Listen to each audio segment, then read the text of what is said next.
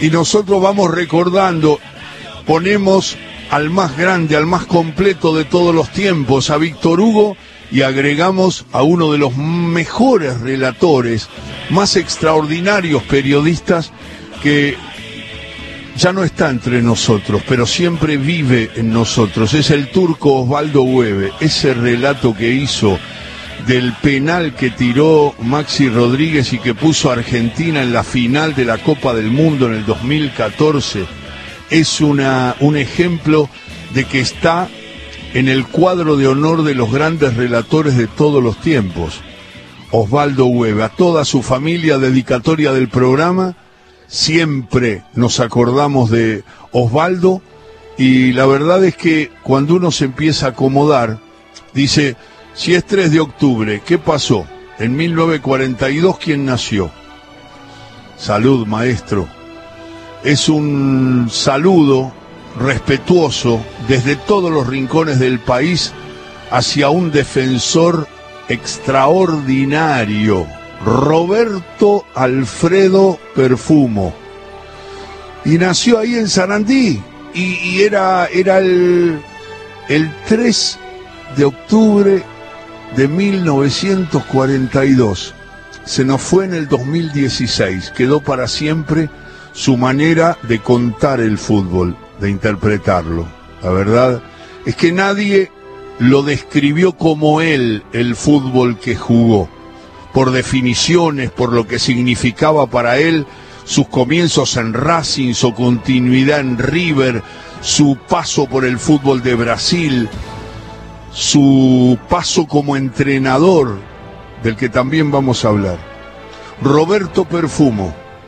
Y bueno, Mariscal, ya que estamos en esa mesa tomando el café eterno, quiero que usted, como tantas noches, como tantos atardeceres, me diga, por ejemplo, qué fue el Racing de José o qué es Racing para vos.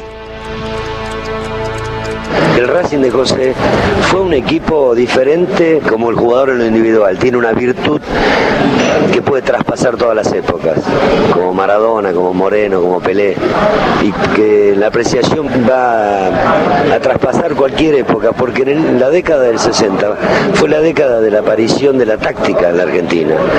Y además con un entrenador que íbamos 3 a 0 ganando un partido contra Argentinos Juniors 3 a 0 en entretiempo, y se hace el silencio para que hable el entrenador y dice, ¿qué esperan para ir arriba, cagones? Entonces yo quise balbucear algo, porque te, hablaba arriba, te hablaba encima. Se hacía el gil que era sordo de un oído, entonces te hablaba encima. Y me dice, ¿qué, qué, qué querés salir vos? ¡Qué maestro, por Dios! Contando esa historia increíble. Es una charla con perfumo.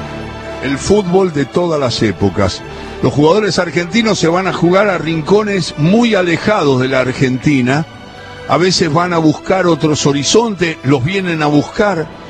Y, el, el jugador argentino como el jugador uruguayo sobrevive. Siempre está. Sí, se aguanta. ¿Y por qué, Roberto? A ver. El jugador argentino es un cucaracha. La cucaracha, viste que es antidiluviana. Este, no la mató ni el diluvio. El jugador argentino juega en cualquier lado, con el frío, con el calor, con la altura, con el viento, con todo. ¿Cómo la pasabas con los arqueros, Roberto? Porque la verdad es que contás tantas historias, tuviste grandes arqueros. Hablame de Amadeo, de, de Filiol, uy, del pato Filiol. Roberto Perfumo, con todo afecto, maestro. Amadeo fue el. Amadeo, si vos. Si vos fue, fue, a ver el manual completo del arquero. Claro. Si vos, si vos tenés que ver alguna cosa del arquero, fue el primero, tenés que ir a ver el libro de Amadeo. Sí, porque Amadeo fue el primero que cabeció, el primero que sacó saque de banda, el primero que sacó con el pie, el primero que le pegó le pega con el borde El primer arquero jugador. El primer arquero que atacaba. Claro. Ese fue Amadeo. Y además una presencia impresionante, ¿no? Este, siempre me da eh, pena Lástima en elegir entre Amadeo y, Filiol, porque Amadeo fue el. Pero yo te doy una solución para eso, te, doy un atajo. Amadeo inventó un puesto. Sí, Filiol fue el más grande. Filiol fue el más grande, sí, está bien. Pero porque Amadeo inventó el arquero moderno. El arquero moderno, él pone las bases, es algo inaugural, no compite. No, es verdad. Y, Filiol, eh, Y otra mención que hace siempre, y es muy justo porque es muy olvidado, es el flaco Rogelio Domínguez. Sí, Rogelio fue un... Bueno, Rogelio no lo vio la mayoría de, la, de las generaciones. Este Rogelio jugó en la Argentina en el 58, 57, en, en esa década jugó en el 66 en jugó 10 años en el, en el, arco de Real Madrid, que no era no es chiste, el Real Madrid Alfredo Estefano, Real, Gento. Copa. Copa. Ganaron todo. Pancho Pusca ganaron un montón de, de Champions. Este, y después se fue a jugar a Montevideo. Después se fue a jugar a Brasil, el Flamengo. Después se fue a jugar. Pero era un arquero que se ponía, volaba paralelo al travesaño. Yo nunca vi una cosa igual. Y atajaba bien parecido al estilo de Filiol. Bien, bien pero un arquerazo impresionante. Bueno, se fue temprano y, y, y, bueno, el tiempo pasó y, y en realidad no está reconocido como corresponde.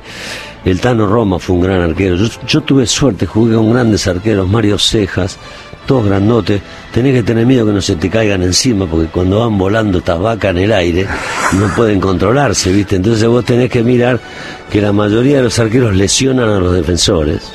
Y se te cae encima una rodilla, te rompe todo. Es la voz de Roberto Perfumo. Roberto, cuando te digo en esa función de, de, de back central, de, de zaguero central, cuando mirabas hacia el arco porque te superaban y estaba filiol, ¿qué es lo primer, la primera sensación que te aparecía? Y la, hay, una, hay una sensación que Alfredo Di Stefano la define muy bien, cuando decía, vos hablás con Alfredo de, de, de Pancho Puskas, aquel extraordinario delantero húngaro. Ferenc. Ferenc Puskas, que cuando dice, cuando, cuando Pancho agarraba la pelota y estaba en la puerta del área y se disponía a patear, nosotros ya caminábamos para el medio. Qué grande. Es, es, maravilloso, ¿no? Dicen que lo decía Moreno de la Bruna, a Pedernera. Le decía, vamos que el feo eh, eh, hinchó la, el lomo.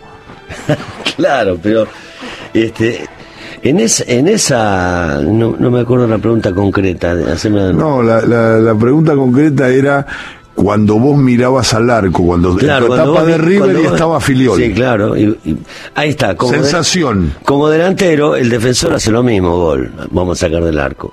Y, y normalmente te apoyas en los talones. Claro. Vos decís, como hay que jugar en punta de pie dentro del área, Ajá. apoyado en la punta del pie por la reacción, cuando cuando hay determinados, me acuerdo de un tiro de Galetti contra Estudiantes de La Plata en la cancha de Vélez, un partido decisivo por el Nacional del 75, eh, digo, bueno, hay que sacar del medio. Nos empataron y, esto y, perdemos el campeonato. Y iba ahí y la agarraba. Y, y, un montón de veces me pasó gol de ellos. Y Filiol, la mano de él llegaba, el brazo, la pierna, el pie. Eh, no, era, no era un tipo ortodoxo, era un tipo absolutamente práctico. Él no dejaba pasar la pelota. ¿Con qué? No se lo pregunté. Y, la, y la realidad es que hay muchas veces uno este, tiene que admirar al arquero que ataja las inatajables. Las atajables las atajamos todos. Claro. Hasta los que no somos arqueros. Claro, porque, porque si bueno, atajó Barro y bueno, también para qué está, entrena y hace todo eso para atajar. Pero hay tres inatajables por partido, dos o una, que si la sacás el arquero te gana el partido. Filiol ganaba partidos en el River del 75 de la Bruna, Filiol ganaba partidos. Eh, Decisivo. Hacíamos un gol y no le hacían más un gol.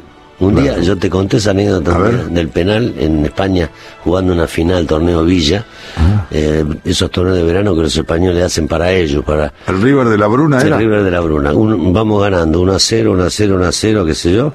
Sobre la hora penal para siempre había un penal para los españoles, para el Real claro. para Atlético Madrid. Atlético.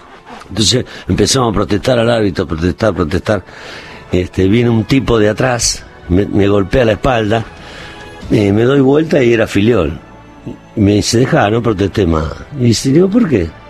Y dice, porque se lo atajo, anda. Y nos vamos a comer. No. Tac, tiró, atajó. Y fueron a comer. Y no fuimos a comer. sí, fantástico. no, esas cosas de este Filiol fue, fue inconmensurable. Esta es la palabra. Roberto Perfumo, Roberto Perfumo, qué maestro, la verdad. Qué historia la de Filiol, ¿no? Una vez estábamos charlando con el inolvidable Carlitos Mariani y le digo a Roberto, estábamos tomando un cafecito en la Recoleta y le digo, me dice él, yo, ¿sabe que tenía? Dice Roberto, yo tenía muy buena cancha interna, ¿eh? Le digo, ¿qué quiere decir eso, Roberto? Y me explicó, me dijo Perfumo aquella tarde, la cancha interna es el registro que tiene el jugador de todo lo que ocurre durante el juego con sus compañeros, los rivales, el referí, la cancha, sus dimensiones, los minutos que faltan, el clima, qué es lo mejor y lo peor del equipo y del rival, por dónde sacar ventaja, qué parte de su equipo hay que reforzar, qué jugador está asustado, cuál agrandado, a quién hay que marcar hombre a hombre y por cuánto tiempo cuándo hay que insultar y cuándo alentar. Me dijo Perfumo en esa tarde, cuándo hablar o no con el árbitro y así te podría seguir mencionando infinitamente porque hay un montón de variantes en un partido de fútbol. Cuantas más variantes pueda manejar internamente un jugador, mejor cancha interna va a tener, mejor lectura de lo que está ocurriendo en el partido y a partir de ahí va a modificar o no el trámite. Voy a tratar de explicártelo con dos ejemplos simples. Uno es mi registro interno del tiempo. Yo ando por la ciudad llena de cosas por distraer como un partido y quiero caminar 40 minutos y no miro el reloj a propósito y no le erro, puedo caminar 39 o 41 minutos, pero no más ni menos el fútbol me dio el reloj interno. Pero te voy a dar otro ejemplo. Cuando yo jugaba en Racing, me dice Perfumo aquella tarde, y entrenaba, me entrenaba casi todos los días en el estadio, me guiaba por los carteles de publicidad. Sin mirar, tiraba la pelota y decía, en Ferné Branca está Cárdenas, en el cartel de Renomé está Maschio y en el de Cinsano el toro Rafo. Les ganaba un tiempo a todos porque no apuntaba para pasar la pelota. Tenía el registro interno de toda la cancha de Racing. Es como el registro interno de la casa de uno, donde podemos entrar y movernos con los ojos cerrados, porque tenemos calculado dónde está todo. Voy por la vida y cuando pienso en Roberto en perfumo como hoy, a 78 años de su nacimiento, un 3 de octubre de 1942 en Sarandí, me acuerdo de la voz de Roberto, inolvidable, dando cátedra de la vida y del fútbol, y diciéndome, ¿sabes qué? En el cartel que decía Ferné Branca, yo lo miraba de reojo y sabía que estaba Cárdenas, en Renomé estaba Maschio, y en Cinsano estaba parado el toro Rafo.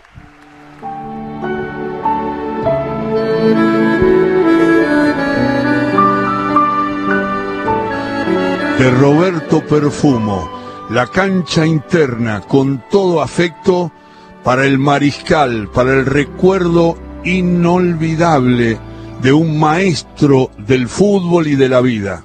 Roberto Alfredo Perfumo, maestro siempre te estamos acompañando